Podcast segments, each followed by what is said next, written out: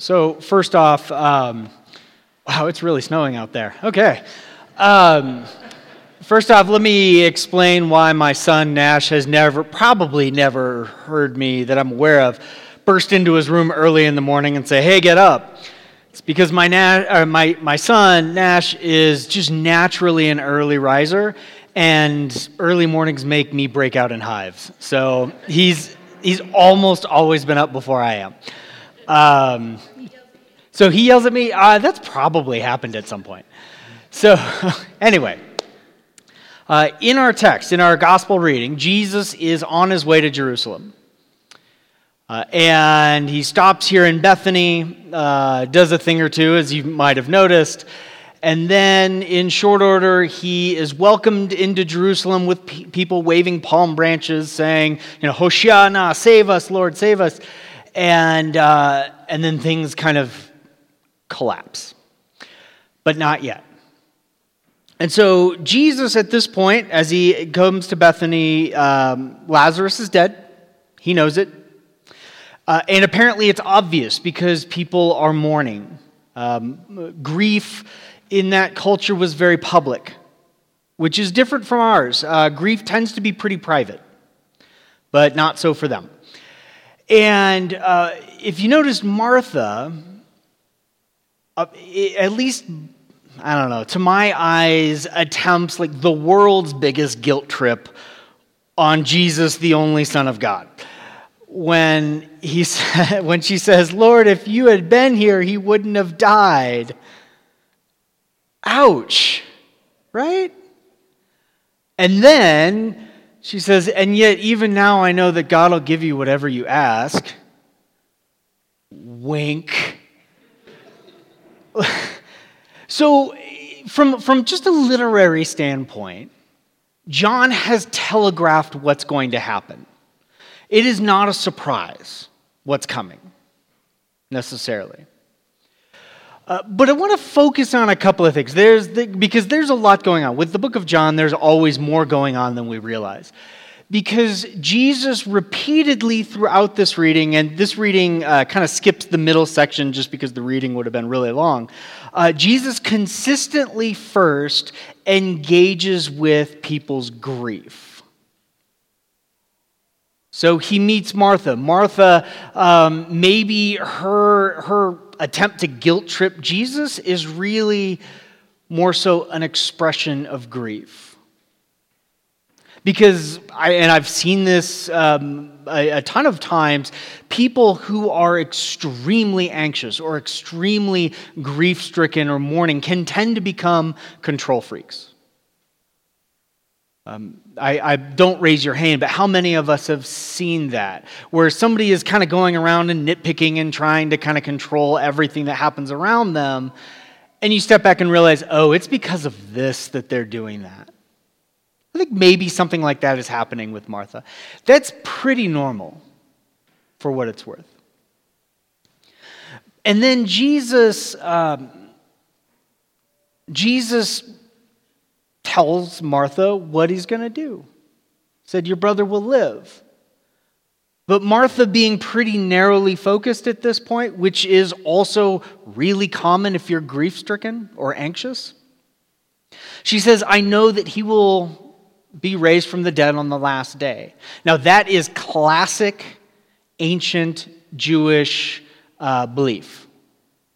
In fact, uh, it's pretty much just a subset of Judaism. Uh, the Pharisees and the people like involved in uh, Qumran, so the Dead Sea Scrolls, uh, those are they're pretty much the only Jewish groups, official Jewish groups, that believe in this idea of resurrection. And she is expressing this idea. But then Jesus flips the script a little bit because he then says, "I am the resurrection." That phrase has bugged me um, at least for this last week as I've been kind of looking through and, and thinking about this message. Because one, it seems to come out of left field, and two, it doesn't make any sense until you really mull it over. Here's maybe a, uh, an analogy, a dumb analogy, I, I get that, but an analogy, an analogy nonetheless. If, say, I get paid on the 20th of every month. Or you get paid, because I, I, I, don't get paid on the 20th of every month. Uh, so that's when payday comes. And say you don't have enough money, and it's the 15th, to buy groceries and pay some bills. And you were to express this to somebody and they were to say, so, so you say, my paycheck isn't coming until the 20th, and it's the 15th, I don't know what I'm going to do. And that person says, I am the paycheck. Look, I told you this was a bad analogy, but let's stick it through. But they say, I am the paycheck. You'd probably step back and go, huh. But what would they be saying? They would probably be saying, I'm going to take care of it.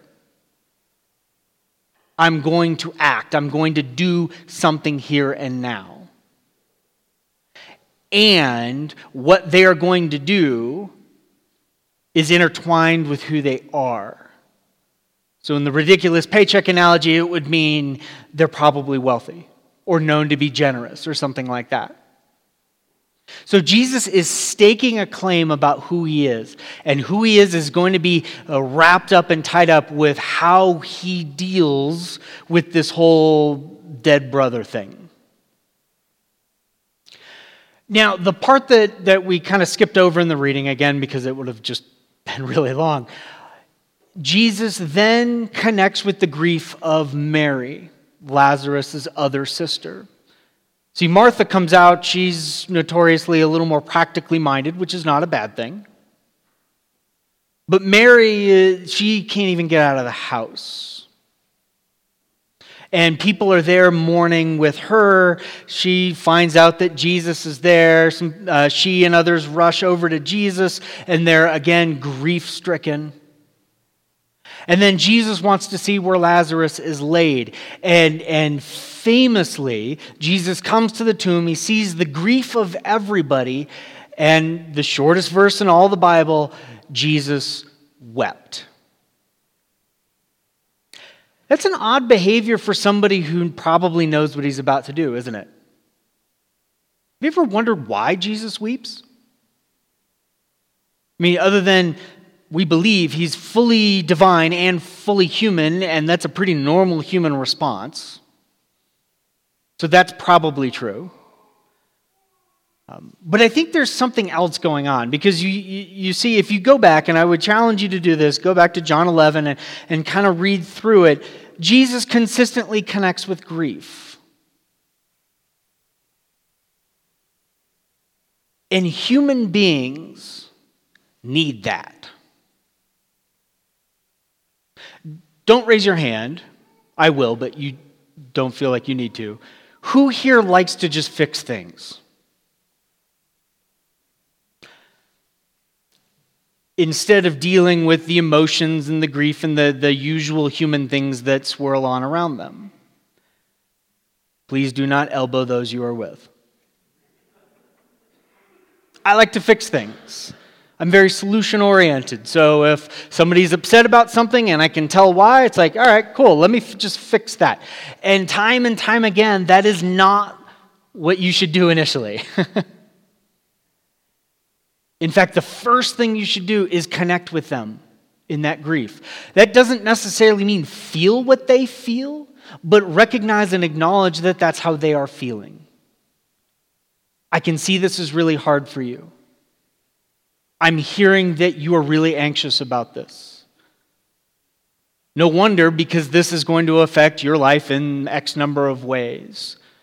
A little bit of empathy can take people really far. If Jesus had just walked in and said, Oh, right, Lazarus is dead, snap, and then he comes stumbling around, man, that's emotional whiplash. That would be painful. That would be really weird. But instead, the way John presents Jesus in this moment is as this, this divine Son of God, fully human as well, first and foremost entering into that human experience, empathizing, expressing grief, meeting people where they are in that grief. I, I would argue, and, and I've seen this in my own life, I suspect I am not alone, that just doing that has tremendous healing potential. It has the potential to get people unstuck, get out of that anxiety, get out of that moment where all they can see is, is just this pain or just this moment. And it, it start, their, the brain actually starts to kind of work a little bit better and it engages like the neofrontal cortex and all of that. And then they can start to actually process what's going on. Jesus does this first.